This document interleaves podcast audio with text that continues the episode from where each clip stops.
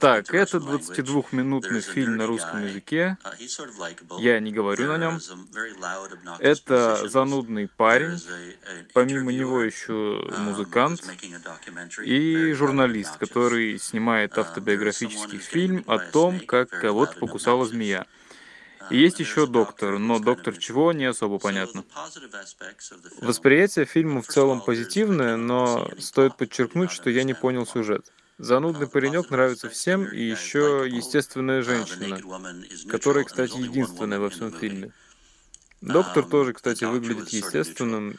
Я думаю, мне нужно больше информации о сюжете, чтобы понять все об этом фильме. И для этого необходимы субтитры. На связи был журналист Том Маллер, он родился в Штатах, сейчас живет в пригороде Бордо, пишет для Forbes и ведет блог о вине. Он не был в России, не знает русского и никогда не слышал про «Внутри Лапенко». До тех пор, пока мы не скинули ему первый эпизод проекта Алексея Смирнова и Антона Лапенко. По словам Тома Маллера, искренний паренек нравится всем.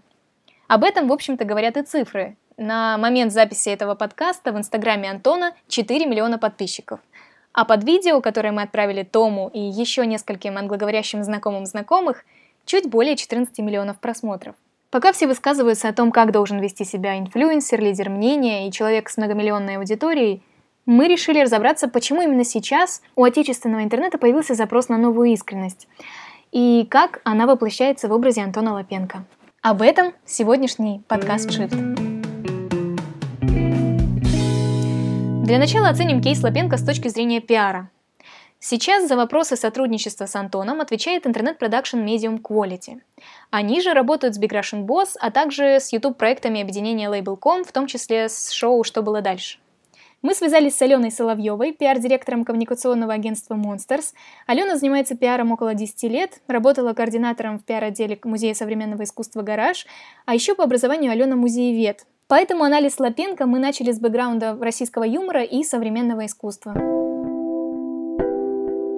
Ну, конечно же, это не новое, что-то экстра новое. На самом деле это все, что там последние там, годы, ну, наверное, можно сказать, с 40-х годов существует в популярной культуре, на мой взгляд, это мое мнение. Если вспомнить э, там, историю современного искусства, как российского, да, так и зарубежного.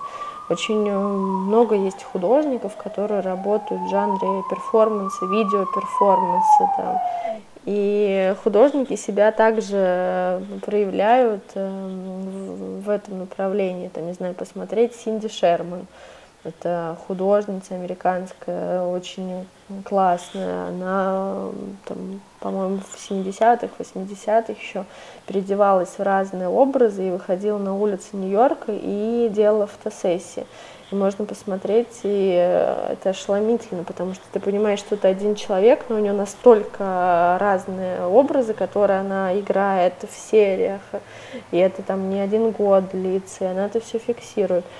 Владислав Мамышев-Монро, да, э, прекрасный российский художник, который также переодевался. Он был и Путиным, и Мерлин Монро, и кем он только не был. И он э, это делал как и фотографии, так же и в жанре видео, перформанса. И вот Лапенко для меня э, не новый в этом плане там, человек, который там изобрел велосипед, потому что все эти методики, они давно существуют, просто он ну, вот воспользовался Инстаграмом, э, популярными образами э, и как-то это все так объединил и хорошо, качественно проработал.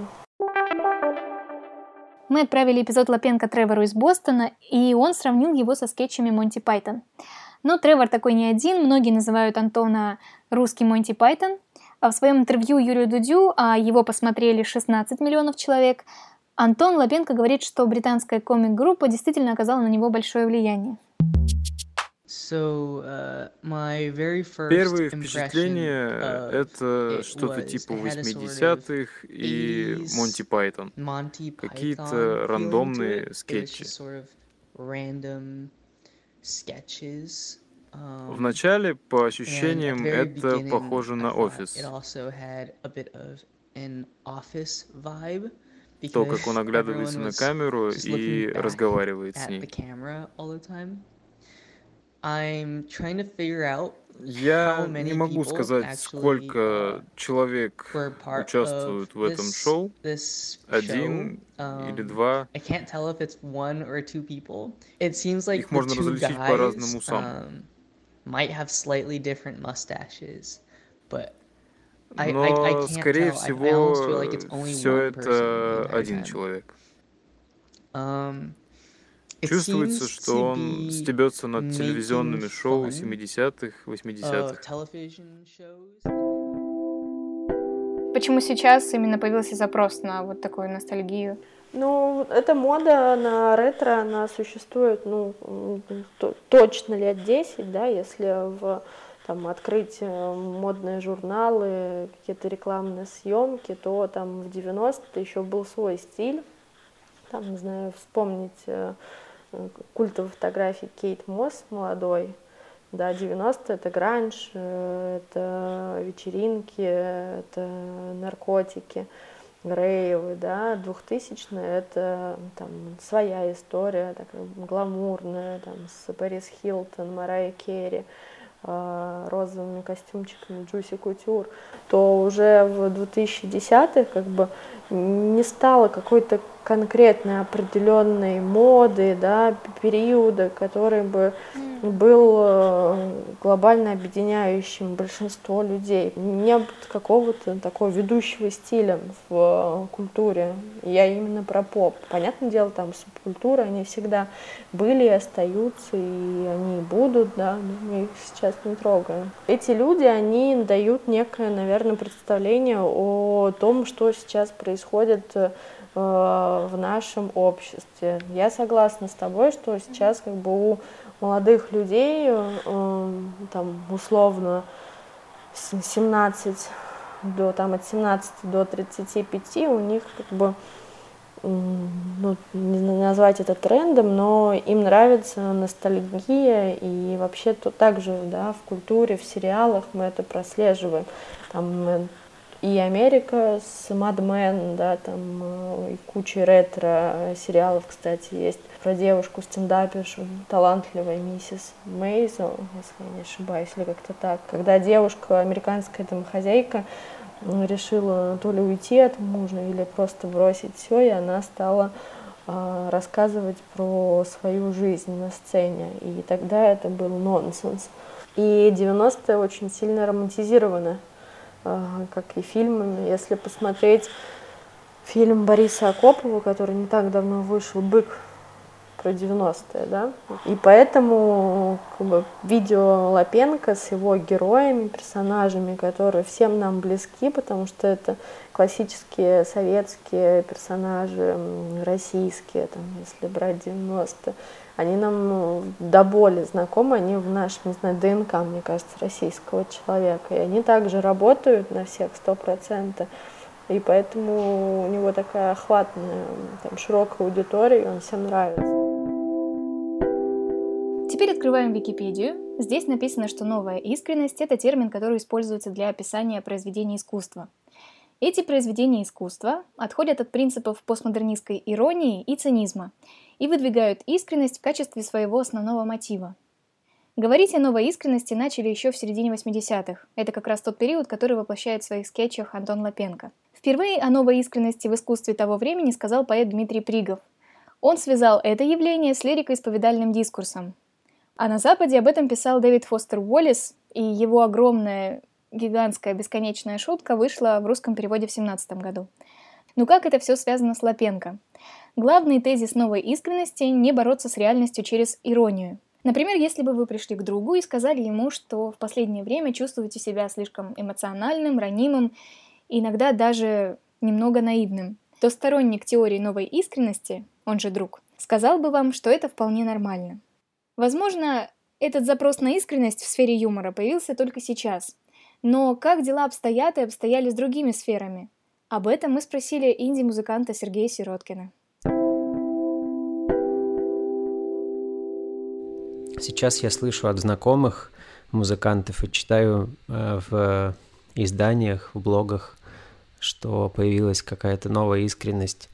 Есть даже такой термин, насколько я понимаю, но опять же, я думаю, что Это просто еще один новый взгляд, новая формулировка и трактовка того, что уже существовало и было ценным в музыке. А в других индустриях здесь, может быть, немножко больше произошло изменений. Я вижу, что с появлением, или вернее с переездом всего и вся в социальные сети, у брендов действительно изменился язык общения с людьми, и они перешли с позиции общения между большой корпорацией и маленьким покупателем э, к чему-то более равному, когда бренд старается создать себе человеческое лицо, персонифицировать себя, и это общение стало более личным, близким и равным. Сейчас такое время, надеюсь, что дальше будет э, только лучше, и у людей будет э, внутри больше свободы для самовыражения. Гудков, например, кстати, вот мы про него забыли, да, его юмор настолько непосредственный, его манера, она уникальная, вот. Нужно пробовать и не стесняться. Тикток, кстати, еще тоже очень сильно работает, да, в этом направлении, потому что очень много детей, которым, там, не знаю, 6-7 лет, э, и они снимают свои видеоролики, какие-то танцы для ТикТока, и они выкладывают, и у них есть возможность э, доступа к такому продвинутому телефону, да, с камерой. Вот мой племянник, например, я знаю, что он сидит в ТикТоке и там что-то смотрит, делает, ему 10 лет, и я ему сказала, покажи мне. Я думала, что он застесняется и не пришлет, а он мне прислал, говорит, вот посмотри, и он там э, записывает танцы. Люди устали от какой-то красивой картинки, выверенных там текстов в том же самом Comedy Club, да, когда там э, у тебя подготовка, написание сценария и прочее, прочее. А тут у тебя такой живой формат, да, и тебе интересно смотреть. Почему э, в Инстаграме сейчас онлайн-эфиры так популярны, да, и как бы люди не хейтили это, это действительно такой один из способов а, развлечения для людей, и это интересно смотреть, потому что ты наблюдаешь за актером, не знаю, за своим героем в режиме реального времени. То есть он такой, какой он есть. Если он там скажет э, не то слово, то мы его услышим, его невозможно будет вырезать. И этим нравятся прямые эфиры людям. Опять же, вдохновляясь чужими песнями, э, которые, на мой взгляд, были написаны максимально искренне э, людьми, которые в тот момент, когда написали и спели эти песни, не могли по-другому. Я стараюсь и сам делать то же самое. Я не скажу, что все песни, которые я пишу, они на сто процентов э, отражают то, что я чувствую в данный момент, потому что во всем есть элемент сочинительства или когда ты специально повышаешь э, градус или эмоциональный накал, э, которого в, в реальной жизни у меня может не происходить. Тем не менее, я стараюсь писать о таких вещах, которые меня по-настоящему трогают.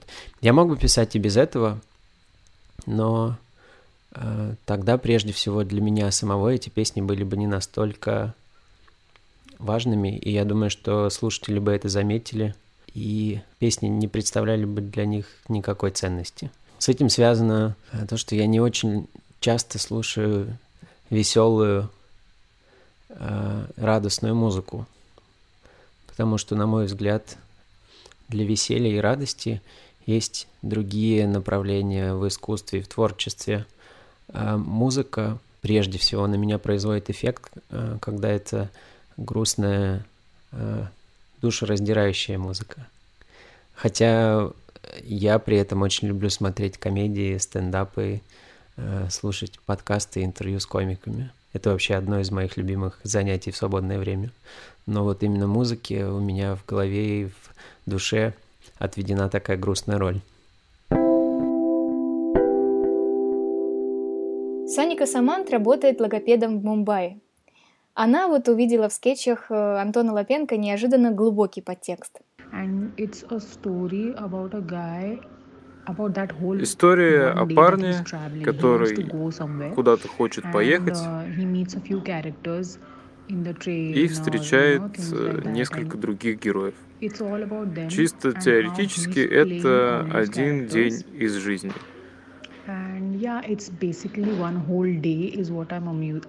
Он сбился с направления, может, ехал домой или что-то типа того.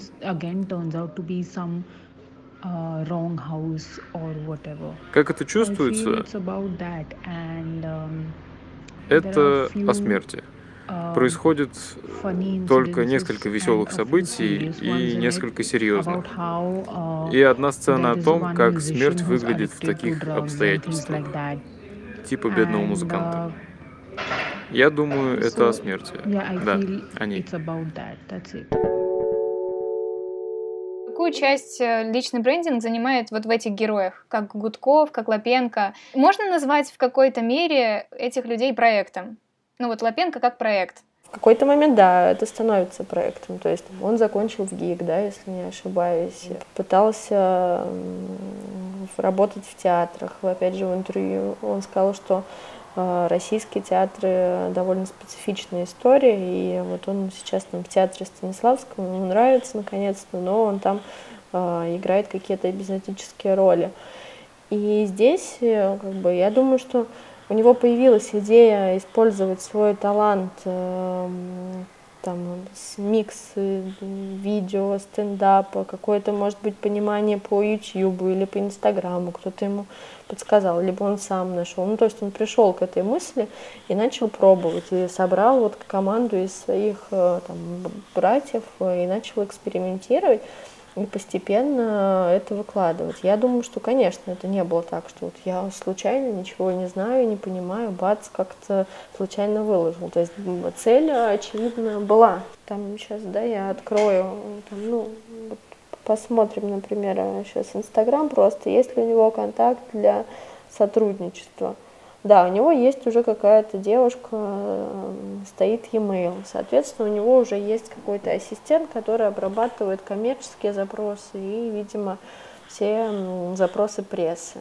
То есть, э, да, команда есть. Это сейчас работает так, э, это просто ну, тоже новая реальность. Если ты актер, какое-то творческое лицо единицы, то как бы будь добр, вести свой Инстаграм, как я смеюсь. Если ты фотограф, у которого нет своего сайта или активной Инстаграм-страницы, то ты не фотограф. Это, конечно, как бы я шучу, но по сути в плане узнаваемости тебя, да, там, которая влияет на твои дальнейшие съемки, коммерческие заказы, какие-то проекты, это так. Если про тебя нет э, информации в интернете, то ну, это крайне странно. Как определиться и выстроить свой образ правильно? С чего начать? И чем закончить? Хороший вопрос философский.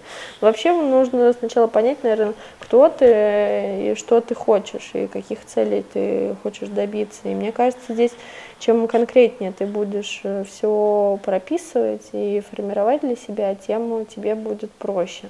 Да, там, не знаю, я хочу плюс 100 э, новых подписчиков за этот месяц, не знаю, или я хочу стать э, звездой, да, это две совершенно разные категории. Вот. И чем конкретнее ты будешь обозначать, тем как бы больше, наверное, вероятность, что ты прорабатывая там каждый день э, это сможешь реализовать, добиться. Персональный брендинг, он складывается из каких компонентов в основном? Это внешняя, да, оболочка, это то, как ты разговариваешь, то, как ты э, пишешь, то, как ты в целом ведешь коммуникацию, то, как э, ты ведешь свои социальные сети, то, в каких цветах у тебя оформлен твой сайт, я не знаю, там, есть ли у тебя логотип, с кем ты дружишь, э, в какие места ты ходишь, какую прессу там ты читаешь, в какую прессу ты даешь свои комментарии, не знаю, кто про тебя пишет. То есть это все, это твой образ. И на самом деле, ну, мне кажется, не так действительно много людей, которые осознают вообще масштаб этого вопроса, если вот так глобально подойти. И, наверное, мало кто проводил анализ такой глубокий. Там, не знаю, личный бренд, но это, опять же, мое мнение, это даже там а, группы, на которые ты подписан ВКонтакте, да, даже если ты пять лет назад заходил на свою страничку, но у тебя там висят фотографии с первого курса, а, студенческие годы, и там группа, там, не знаю, кино HD бесплатно, да, в лучшем случае. Это все, это твой личный образ, и тебе нужно провести сначала некий аудит э, и как бы, ну, посмотреть, есть ли что-то опасное, то, что уже, например, достойно просто твоего личного архива, э, и все, и общественности это не нужно видеть. Ну вот смотри, все вот эти компоненты, это все, мне кажется, противоречит э, естественности. Ну то есть э, ты прорабатываешь свой образ, ты э, фильтруешь фотографии. Но здесь вопрос, как ты это делаешь, да, и здесь на него а, как раз-таки здесь нет четкого ответа, который бы был написан в учебниках. Тебе даны, в учебниках инструменты, там, сделай то-то, сделай то. А то, как ты это сделаешь, это зависит, там, ну, по сути, только от тебя и от твоего, там, не знаю, а, вкуса, там, насмотренности, а, интересов твоих и так далее. И даже а, например, хороший пиарщик, если там вы его нашли, или просто пиарщик, он за тебя эту работу не сделает. Он а, тебе может подсказывать, да, но инициатива, там, не знаю, желание к переменам, к какому-то развитию, она а, исходит от тебя. Это тоже такое, знаешь, есть э, стереотип, мне кажется. Вот сейчас я найму какого-то человека, вот я все сторис, там, не знаю, Инстаграм ненавижу, но я хочу стать, там, не знаю, блогером. Сейчас я найму менеджера, который сделает все это за меня. Нет, такого не бывает. Как бы ты можешь нанять человека, платить ему зарплату, но он будет э, твоим помощником, инструментом, твоими руками. Ну, как бы инициатива и, и какое-то видение, оно исходит только от тебя. И здесь как бы уже э, каждый человек, он, да, индивидуален и вот придумывает свою историю, и здесь уже это и совокупность там разных факторов. Э, немного волнительно быть до конца честным, когда ты выходишь на сцену или просто публикуешь песню, которая по-настоящему о тебе. Но в этом и часть удовольствия э, и адреналина, который приходит тебе в процессе сочинения или исполнения на сцене. Э, когда ты надеваешь какую-то маску, э, то это может быть красивым, стильным и прочее, но в этом мало настоящего, и поэтому оно не трогает прежде всего тебя, не переворачивает тебе ничего. И это менее интересно смотреть и слушать. А когда ты э, поешь по-настоящему о себе – то это страшно, бывает стыдно, а бывает не настолько красиво, но а, в этом основная ценность, а, которую я ищу как слушатель в чужой музыке.